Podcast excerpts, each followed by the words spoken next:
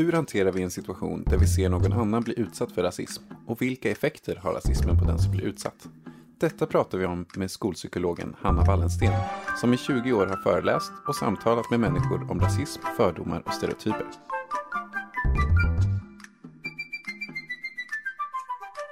Vad skulle du säga att rasism har för effekter på den som utsätts? Det beror både på vem det är som blir utsatt och på hur den här eh, kränkningen eller det rasistiska påhoppet ser ut. En viktig faktor är, är det här någonting som jag kan förutse?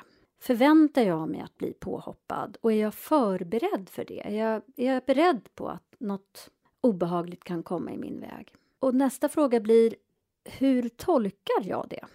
Tolkar jag det som ett uttryck för att det är något fel på mig?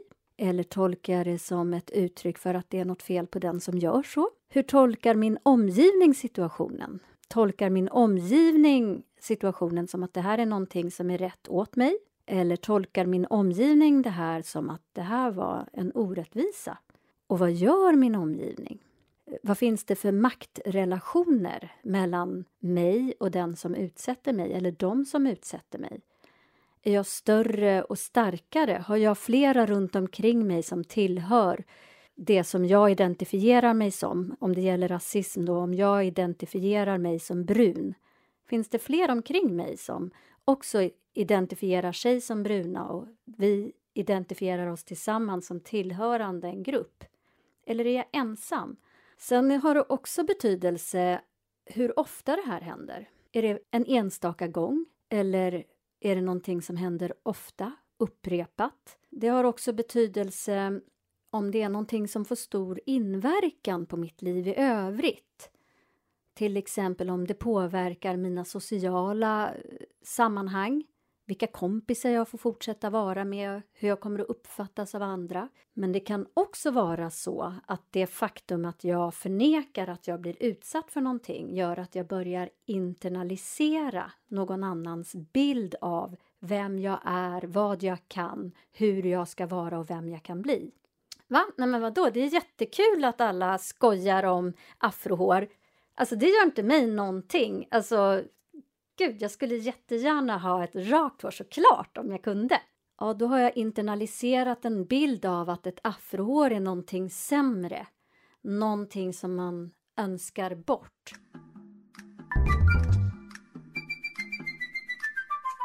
Vad för strategier kan ungdomar ha? Jag tycker att eh, en strategi som är väldigt viktig för eh, både den som utsätts och den som upplever att någon annan utsätts för trakasserier och kränkningar och orättvisor, det är att man försöker att inte låta dem passera obemärkta. Och då menar jag inte att du alltid behöver ställa dig på barrikaderna på en gång när någonting händer, men att du lägger märke till det. Att du tillåter dig själv att lägga märke till att den där kommentaren om att du är ju riktigt smart för att vara arab. Men jag tyckte inte att den kommentaren kändes okej. Okay. Ibland kanske jag känner direkt att nej men vad säger du? Och då säger jag kanske ifrån direkt och det tycker jag är bra. Och är det då så att jag istället är den som hör någon annan säga vad säger du? Då ställer jag upp för min kompis eller min kollega och så säger jag ja, vad var det du sa egentligen? Om vi inte är vana att säga ifrån, då behöver vi öva på det. När vi har övat på att svara, uttrycka vad vi känner, uttrycka vad vi tycker, så blir det lättare. Och plötsligt kanske vi hör oss själva säga Du, det där tycker inte jag var okej. Eller jag tycker att det där var ett kränkande sätt att uttrycka sig. På den här arbetsplatsen använder vi inte n-ordet. Alltså vi har ju tyvärr i Sverige länge tänkt att vi har inte rasism. När jag växte upp så hade vi inte rasism i Sverige, sa folk till mig. När jag hade råkat ut för situationer som jag upplevde som rasistiska och sa det att jag tror kanske att jag råkade ut för någonting rasistiskt. Då sa människor, oj vad konstigt, för vi har inte rasism här i Sverige. Eller det var märkligt, för den personen är inte rasist. Det måste vara någonting som du gjorde. Det är en väldigt bra sak som har förändrats. Idag så är det inte speciellt många som skulle säga att vi inte har rasism i Sverige. Men fortfarande så finns det en bild av att rasism är någonting som några få utövar, några få som har en ideologi kring att eh, dela in människor efter raser i en hierarki. Och det är ju inte så många. Det här lite mer vardagliga, att människor inte har tänkt igenom, uttrycker sig klumpigt och ogenomtänkt och förväntar sig olika saker av människor med olika utseende. Det pratar vi väldigt lite om. Så vi befinner oss idag i ett läge där många skulle säga att jo, men vi har rasism i Sverige. Men vi har väldigt lite forskning på hur rasismen tar sig uttryck. Det finns en del, men inte jättemycket. Och oerhört lite på vad får det för konsekvenser.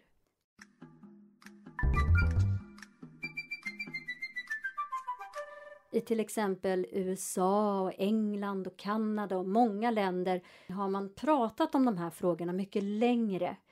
Så det man har kunnat se i, i internationell forskning det är att människor som utsätts för till exempel rasistiska uttryck, påhopp, beteenden i högre utsträckning också utvecklar hjärt-kärlsjukdomar och psykisk ohälsa som ångest, depression och traumaliknande symptom.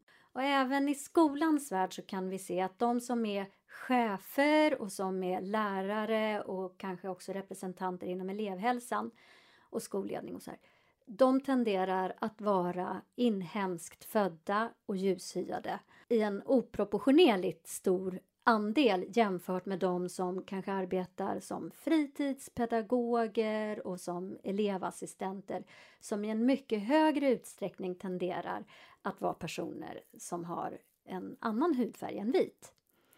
Det här är ju väldigt klart synligt för alla på skolan egentligen, men det är väldigt sällan vi pratar om det. Mm, jag tänker att det sänder ju också signaler till eleverna kring var i hierarkin kan jag komma med problem gällande rasism? Ja, verkligen. Och då är vi inne på om jag själv känner mig utsatt för rasism. Vem kan jag vända mig till? Jag tror att alla som har utsatts för rasism och känt ett behov av att prata med någon om det har tänkt både en och flera gånger innan de har valt vem de pratar med.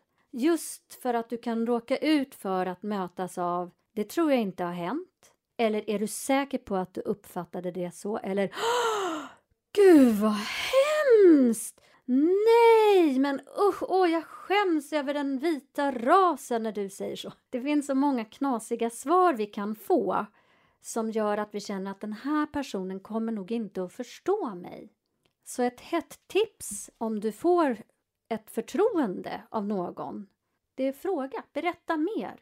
Finns det någonting jag kan göra? Din uppgift behöver inte vara att bedöma och döma. Stämmer det här eller stämmer det inte? Det är inte det första. Det första är att bara lyssna, ta emot och sen kanske det går att ta ställning till är det här någonting som vi kan göra någonting åt tillsammans? Vad eh, tycker du att elevhälsan borde göra? Länsstyrelsen i Stockholm har just kommit ut med ett jättebra material. Vit, svart eller brun handbok om aktiva åtgärder kopplat till hudfärg. Jag tycker att man kan eh, beställa den handboken och läsa den och sen ta ett samtal i sitt elevhälsoteam kring vad man har läst. Vad det har för bäring i ens egen verksamhet. För precis som med så många frågor för elevhälsan så behöver ju metoder och vad vi ska angripa behöver anpassas till den specifika skolan. Eh, och där tycker jag det finns många bra verktyg i den här handboken. Och i samma anda så tycker jag att det andra är att utbilda sig själva. Det kan handla om att ta in en föreläsare. Det kan handla om att granska kurslitteraturen eller böckerna som används. Det kan handla om att prata om relationer på arbetsplatsen. För hur vi förhåller oss till varandra i arbetslagen, det kommer eleverna att känna av.